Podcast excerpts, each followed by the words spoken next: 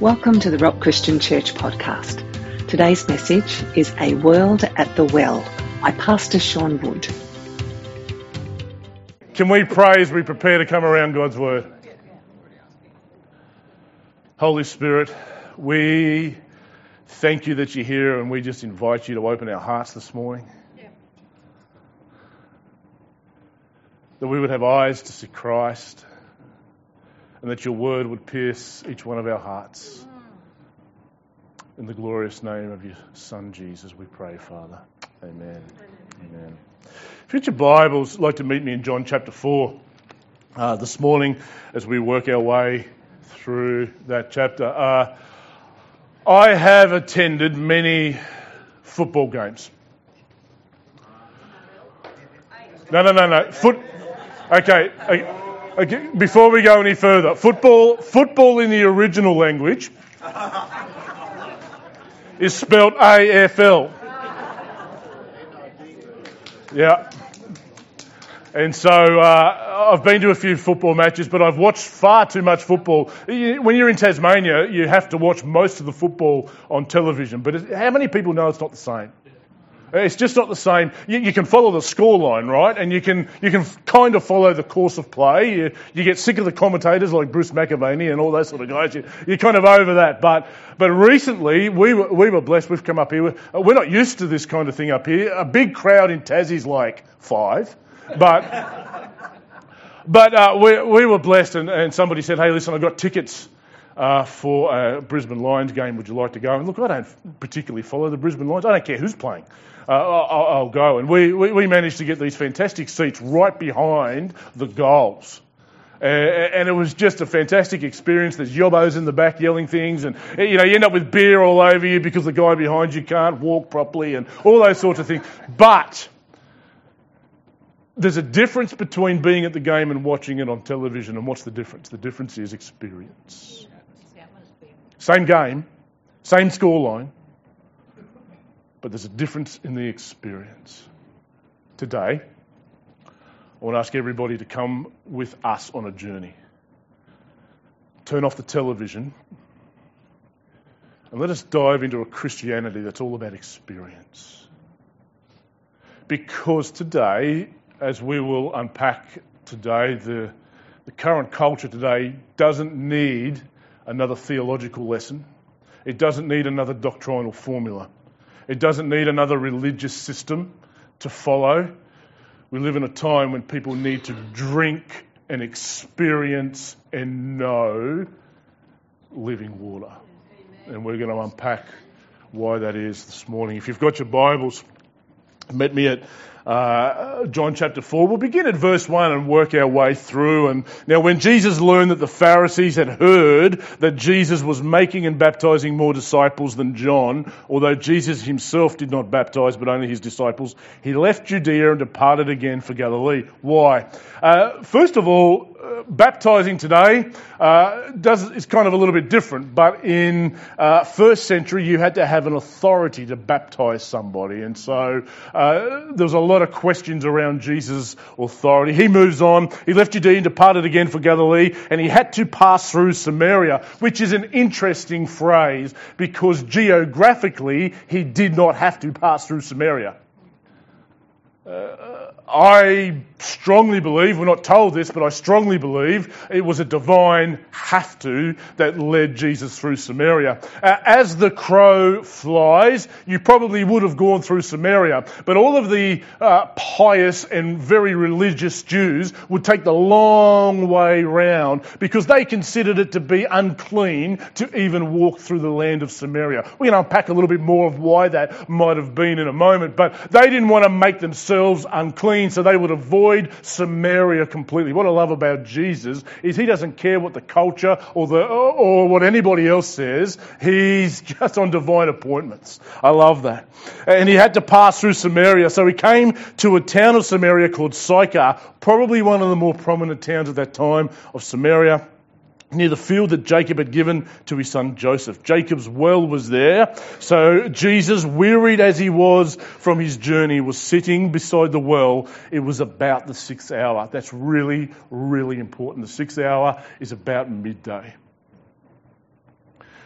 Why is that important? Because a woman from Samaria had come to draw water.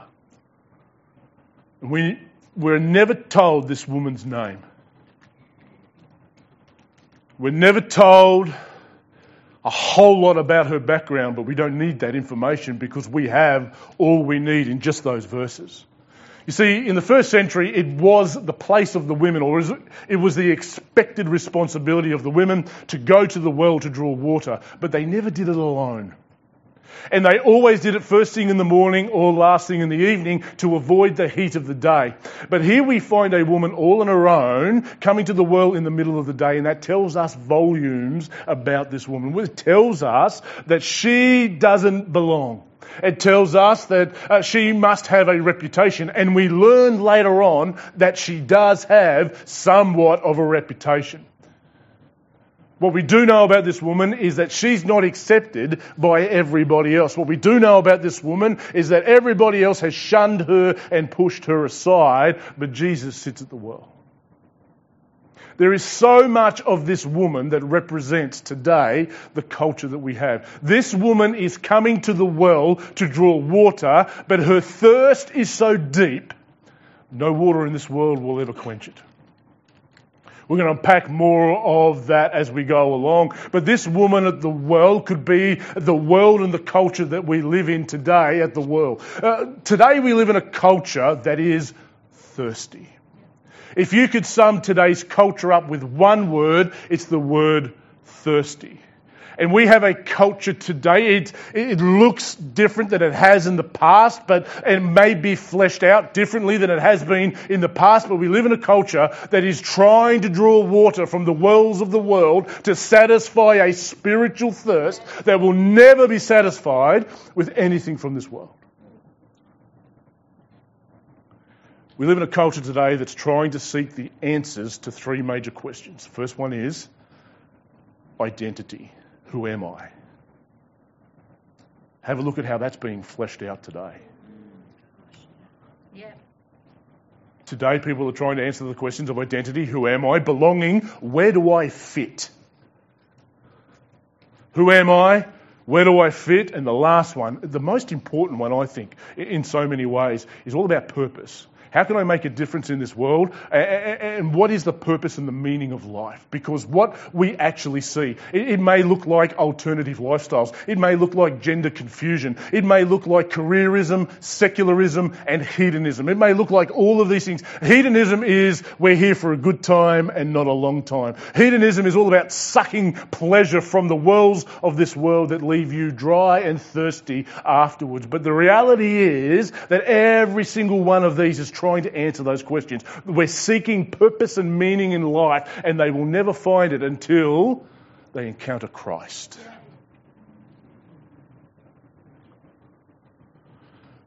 And what this woman teaches us is that nothing is new under the sun. Because uh, I'll talk more about this later, but uh, a, a guy by the name of Francis Schaeffer wrote a book called A Death in the City. And he was referencing the parallels of the time of Jeremiah to the time of his day, which was around the 1970s. And he says that he was living in what they called a post God culture. If you could take a photograph of his culture at that time, he says it's post God, which means we've moved past God. We don't need God to answer all the questions. We don't need God to help us uh, satisfy this inner thirst. We'll do it ourselves. We're, we're rocking our own boat and nothing's ever changed. But we find that's exactly the culture that Jeremiah was confronted with. It's a post God culture. Today we live in a very similar culture. It's post-God, post-Christian culture that says, you know what, we're, we're, we're done with God. We're done with Christianity. We're, we're done with these things. We don't need God to answer the big questions of life. We, we don't need God to find purpose and meaning. And what I would say to everybody today, how's that working out for you? How's that working out for you?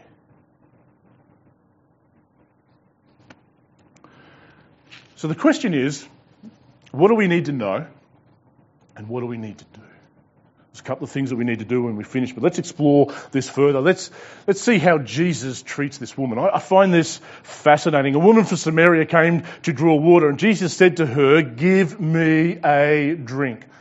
It's interesting. Maybe what Jesus did not say is more interesting. Jesus didn't say, You're a dirty, rotten sinner and you're going to burn in hell. Hey, hey, listen, it's true. There are eternal consequences for the choices we make in this life, but that's not what Jesus leads with.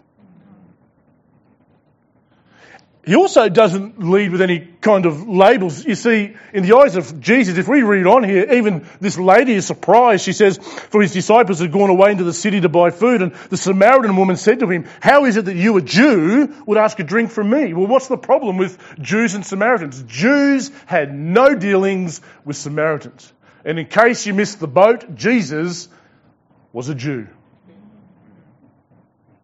You see, Jesus' culture, the religious culture that surrounded Jesus says, we don't deal with Samaritans. We don't talk to Samaritans. We don't want anything to do with Samaritans. In fact, any contact with them will render you unclean and you've got to go through a process of washing. But it's even worse if it's a woman and you say, well, what's the problem? The problems were mostly theological. You see, the Samaritans only held to the first five books of the Bible. The Jews held to what they would consider the Torah or the complete revelation. They would say, you know what? Uh, the Jews were saying, uh, we have a more greater understanding of who God is by the Psalms and the wisdom literature, as well as the prophets and what they reveal about. But the Samaritans said, we only hold to the first five books of the Bible. And even Jesus will say to this woman, you worship what you don't know. But that doesn't stop Jesus starting a conversation. And he starts a conversation with, Give me a drink. I'm reading the Gospels, I've noticed something. Every one of Christ's conversations are loaded.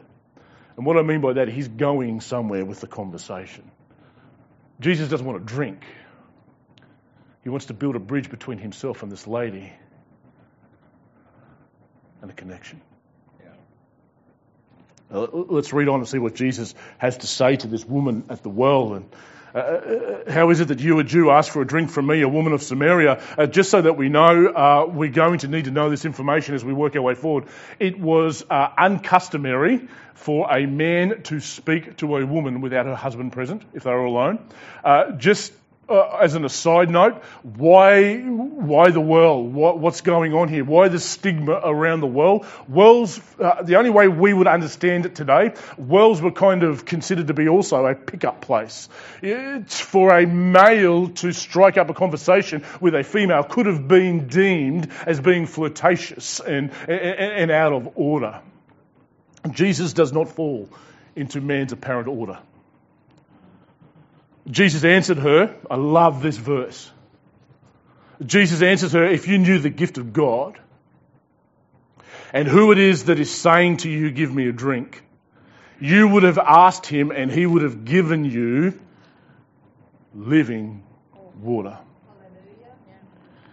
From here on, the one word that dominates the next eight verses is the word give hang on to that word for a moment because uh, what Jesus is saying to this woman is, if you knew, now that word in the Greek is not nosko, it's ego, E-I-G-O. And what that means is it's like a perception. It's like, if, it's like the mental gate that lets truth and information in. What, what, what Jesus is saying to this, if you grasped the fact of who it is you're speaking to and what I'm here to offer you, it's not a you might have, it's not a you could have, you definitely would have asked asked. You definitely would have asked of him. If you grabbed and understood what it is and who it is that is standing before you, you would have asked and I'd have given you living water. The gift of God is eternal life. The one standing before her is the King of Kings and the Lord of Lords, the Son of the Almighty God. Living water is the Holy Spirit. How do we know that? We know that because if you read verses uh, 37 to 39 of chapter 7, you will read that again, uh, a different context, which is at the end of the Feast of Booths, but uh, different context, but the same word is used, living water. And there John clarifies for us that living water is in reference to the Holy Spirit, whom the disciples had not yet received. And so today, I find this profound that when Jesus meets a thirsty woman at the well, he doesn't offer her better buckets. He doesn't offer her a deeper well. He doesn't say, I've got a better well. He doesn't say, I'm going to dig it deeper. He doesn't say, I've got more buckets for you. He says, you need to change the water you're drinking. Jesus didn't come to give us better buckets to draw from the wells of the world. Jesus didn't come to, to, to, give us better programs and better systems. The world is waiting at the well for living water because they're thirsty and they don't need more programs. They don't need more systems. They don't need more arguments about doctrine. They need to encounter the living God and have living water. They are thirsty.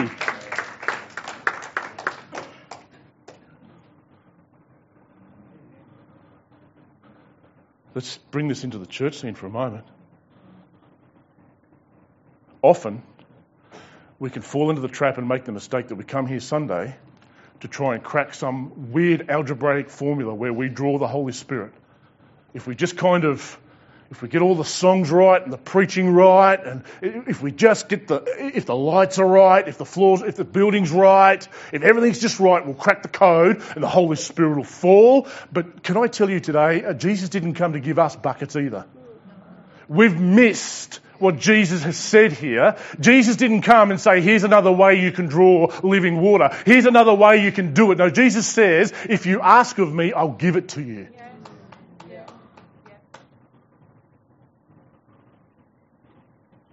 Give you living water. It's a free gift. If we have a world at the world that is thirsty, what they need is living water.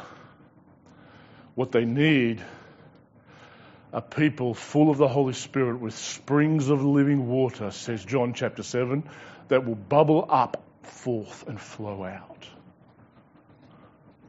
Jesus isn't talking about a well, he's talking about a fountain, a spring that naturally keeps bringing forth.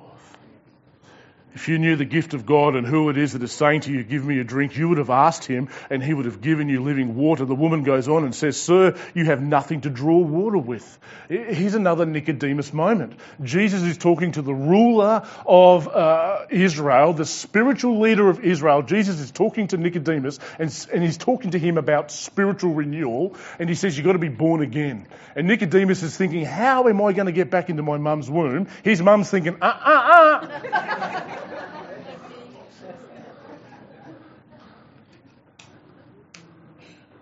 Jesus is talking to this woman about living water and she's looking for another bucket. Where do you get that living water? You don't have anything to draw with. Uh, uh, here's a really important question Are you greater than our father Jacob? Yes, ma'am.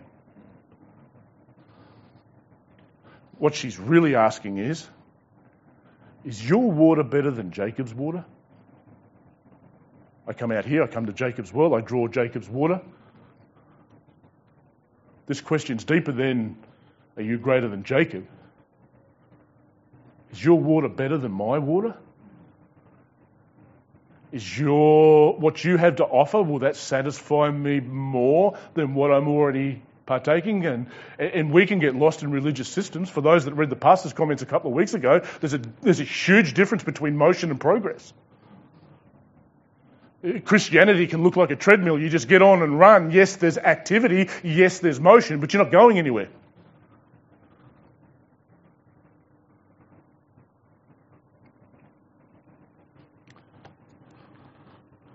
And the message that the church has for the world today must be we have the water you're looking for.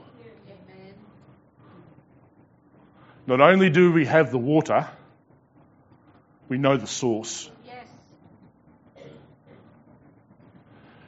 And what a shame if the church turns up to the world and the world says, I see you, the world says, I see you at all the same worlds. What an indictment on us as the people of God if we turn up to the world and we're as thirsty as they are.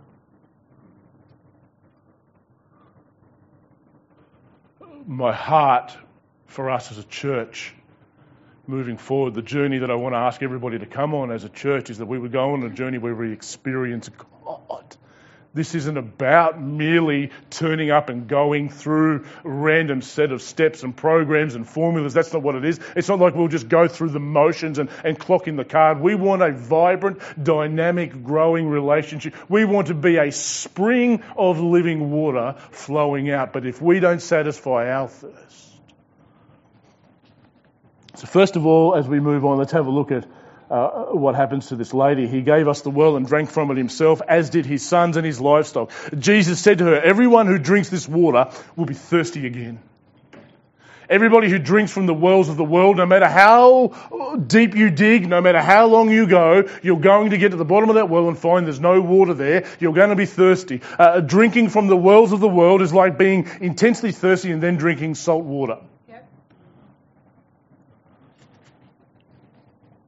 Everybody who drinks this water will be thirsty again, but whoever drinks of the water that I will give, there's that word again. There's that word give. Jesus didn't come to, to place demands and yokes upon us. He came to set us free and to give But whoever drinks of the water that I will give him will never be thirsty again. This is what I love. Jesus didn't come to remove the ache or the desire. He came to satisfy that ache or desire. Wherever you read about thirst in scripture, it's speaking about a spiritual desire. We are, we are surrounded today with a world and a culture that is full of spiritual desire. They're just fleshing that out in very unhealthy ways. You will never know your true identity. You will never answer the question of who you are until you meet Christ. You can't. You will never get the true picture of who you are until you're confronted with the Son of God. You will never, you will never find a place to fit until you are slotted into the kingdom of God. And you will never find purpose and meaning in your life until you find it in a relationship with God. Jesus said about the gift of God, which is eternal life. Uh, all of the Jews in that day, eternal life was something that was future. Eternal life, all of the promises of God, all of the messianic prophecies, all of those things, they were all future. They were all eschatological, which is, eschatology is the study of future events. But they placed all of that. When I die, I'll go to heaven and I'll get all of this. And for all of us here, there's that wonderful promise that we will have that glorious consummation. But Jesus came to pull all of that from the future into the right here and now.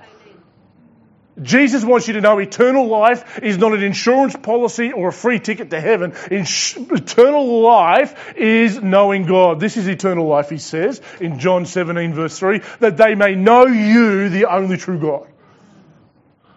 And you can do that today. You can start that journey today.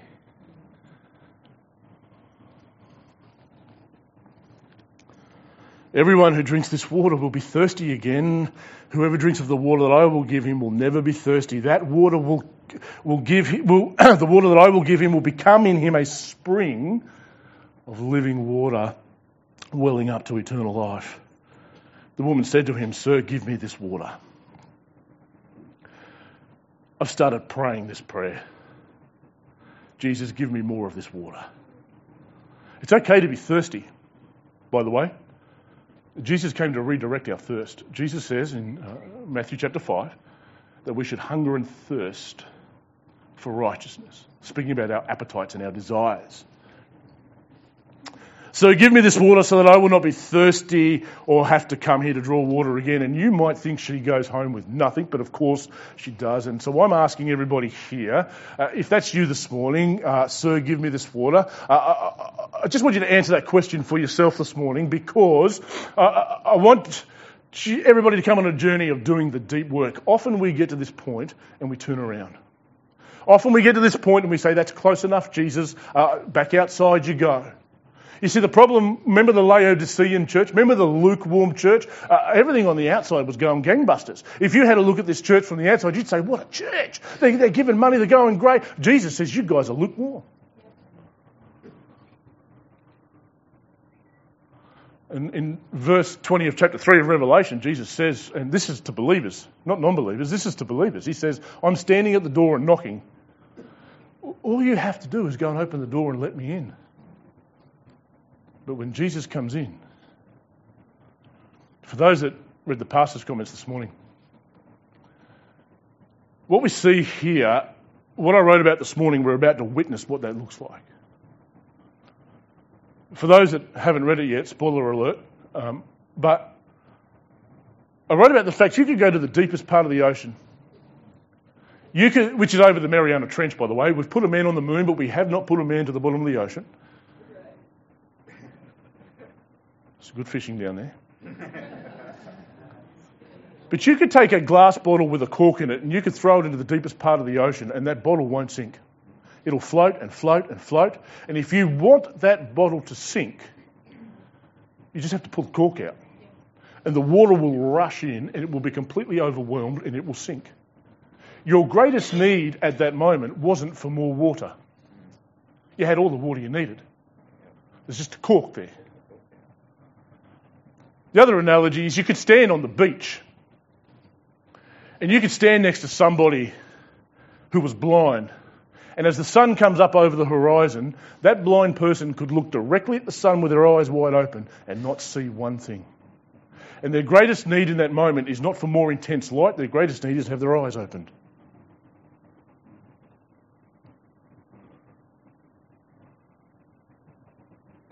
The greatest need for this woman and for us is that God would pull the cork I hope to, over, particularly over this next year, I hope to change your prayer life. And before you put a positions vacant, Pastor wanted, if your prayer life sounds like, God, we pray that you turn up to church, He's already here. There's not a deficiency in God's presence, there's a deficiency in our awareness and our openness. I've got some good news this morning. If you're praying, Father, pour out your spirit, you don't need to. Because what happened at Pentecost was God poured out his Holy Spirit. You don't need to sing, pour out your spirit. You don't need to pray, Father, pour out your spirit. He's already done it. When Joel prophesied in Joel number chapter 2 that uh, he would pour out his spirit in the last days, it was a present participle. It means it's just going to keep pouring and pouring and pouring. It's going to keep going. There's no endless, it's not, uh, Peter speaking in chapter 4 of Acts, looking back at Pentecost, says this God has poured out. Oh, okay. So what's the problem then? The problem is if you want to be filled with the Holy Spirit, you've got to pray for God to empty you. Because just like that bottle, there's not a problem with the supply. There's not a water problem here. God's not holding out on us. God's not holding back on us. God's not drip feeding us His presence and the Holy Spirit and His promises. No, no, no. There is a ocean of living water available to us, but we're all clogged and corked up. Lord, pull the cork. Yes. Lord, empty us. Here's what it looks like. Jesus said to her, Go and call your husband. Oh, now things are getting personal. Go and call your husband and come here. The woman answered him, I have no husband. And Jesus said to her, You are right in saying, I have no husband, for you have had five husbands, and the one you now have is not your husband. What you have said is true. Jesus is pulling the cork. Jesus is emptying her. What's the problem here? Even if these marriages and divorces were legitimate, uh, Jewish law only allows for three. And even if they were all legitimate, the guy she's now with is not her husband. And you know what? Jesus never backed away from the conversation. Jesus never talks to this woman. He never calls her an adulterer. He never puts any labels on her. He never shows any kind of disgust or resentment. He never looks down his nose at her. To Jesus, this woman is not an adulterer. To Jesus, this woman is not the sum total of her sins. To Jesus, this woman is a thirsty woman at the well that needs living water and she's created in the image of God. And that's what we stand for here. Whoever walks through that door, whatever baggage you come with, you are a person created in the image of God and you're thirsty and you're lost. We don't change the gospel. We want to give you better water. We want to take you to the fountain and the springs of living water so that you will never thirst again. You will forsake the wells of the world if you taste of Jesus. Yes. Yeah. When I was in Tasmania, I used to enjoy a good beer after work. I remember going to, into a pub in Hobart, Slobart, for those that live in Tasmania.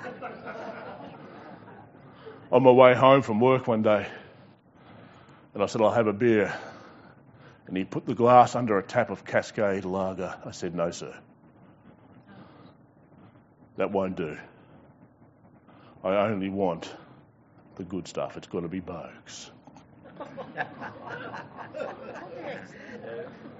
and everybody in Tasmania that may ever listen to this. Friends, this woman here in the world doesn't need labels. You are not defined by your failures and your mistakes. That's not who you are, that's what you've done.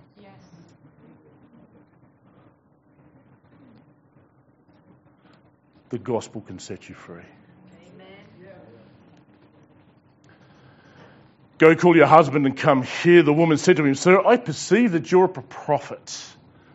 Which is an interesting statement when she doesn't really hold to the prophets. Our fathers worshipped on this mountain now. Now she wants to kind of change tact, but it's, it's not wrong to ask this question. But God does a deep work in this woman's life. And, and Jesus goes on and says, You worship what you do not know. And, and so what I pray is that this would be a place where God does his deep work in us. I pray that God would release the cork. I pray, uh, my, when I pray for you guys, and I pray for you all and myself a lot, here's what I pray Lord, empty us, empty us, empty us, empty us, empty us. And then we read, you know what? We kind of complicate evangelism. I think we overcomplicate it. I think we, I think we think to ourselves, I've got to have all the right doctrines and all the right formulas and all the right verses all in line. I've got to, I've got to memorize the Roman road. This woman knew none of that. What I love about what happens next is she leaves her water jar, she runs into the village, uh, and she elevates. I love how Christ does this. Christ elevates this woman. She's the first evangelist.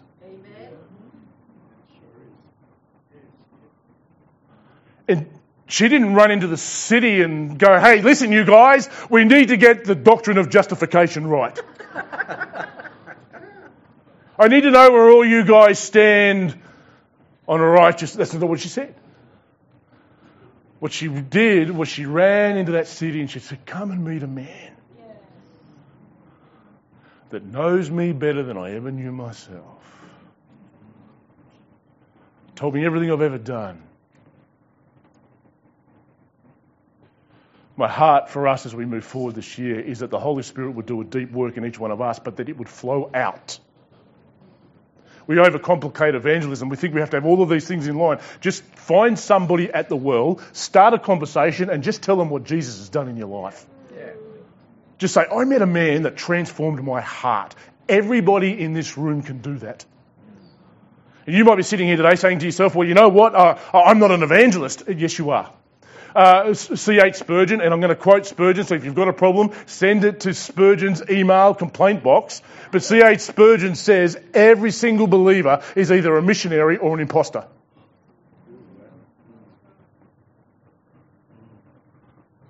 Complaints at chspurgeon.com. Yes, you're off the hook, Liz. but he's right. God has called you to be a missionary in your workplace. God has called you to be a missionary at the supermarket. Just start a conversation with the lady serving you at the checkout. Just to start a conversation with somebody next to you in the aisle. Just start a conversation about mangoes maybe, wherever it might lead. But just say, hey, it always ends up with, come and meet a man. I love what Rick Warren says. Rick Warren says, I'm always trying to build a bridge between me and another person that Jesus can walk across. And every one of us here is called to be a missionary. Every one of us here is called to meet the world at the world. And we're not called to go out there with better buckets or better systems or better programs, but take the power of the Holy Spirit to a thirsty world and say, We have better water. We have the water that you're looking for. Put your buckets down because Jesus will give it to you.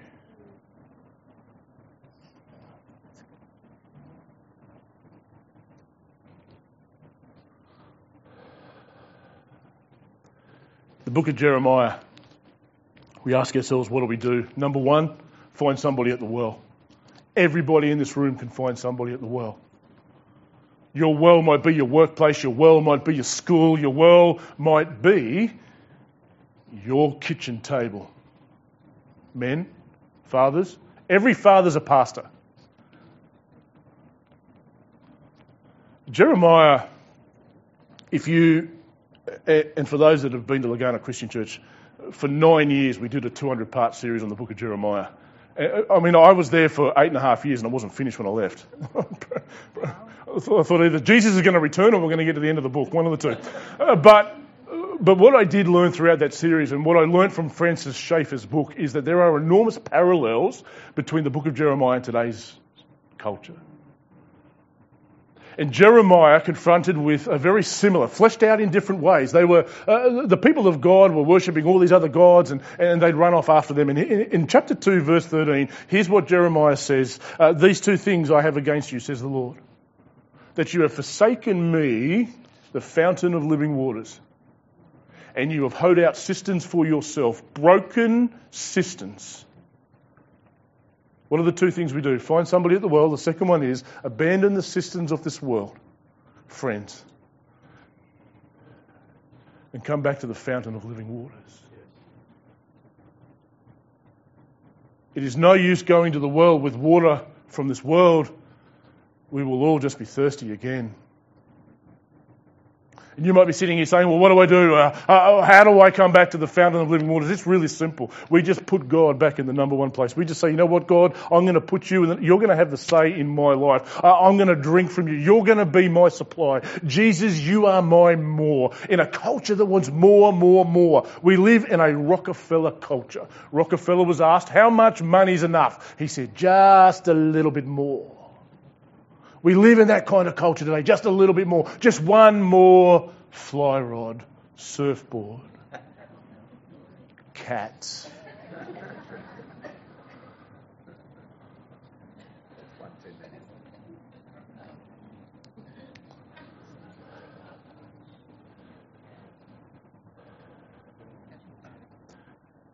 Friends, I, I believe in the power of the gospel. Believe in the power of the Holy Spirit. We are all faced with the same challenge. We can all find ourselves seeking satisfaction in the wrong places. But I pray that God would empty every one of us. Sometimes that's uncomfortable. When God goes deep, it can be a little bit uncomfortable.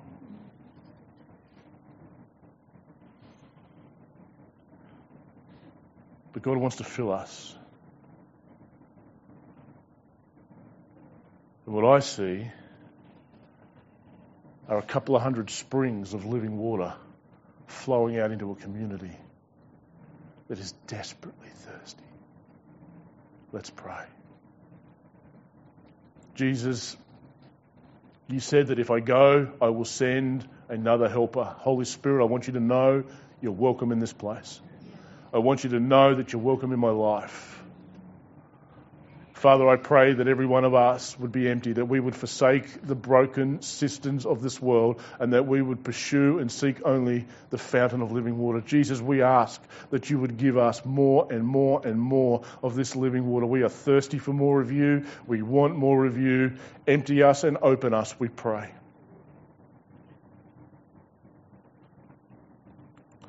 Use us as conduits of living water to a thirsty thirsty world.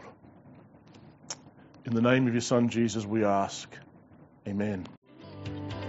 Thanks for listening to the Rock Christian Church podcast. To be notified when the next episode is available, subscribe on our website at therock.org.au. You can also connect with us on Facebook at The Rock Christian Church. We hope you have been blessed today and we look forward to you joining us for our next episode.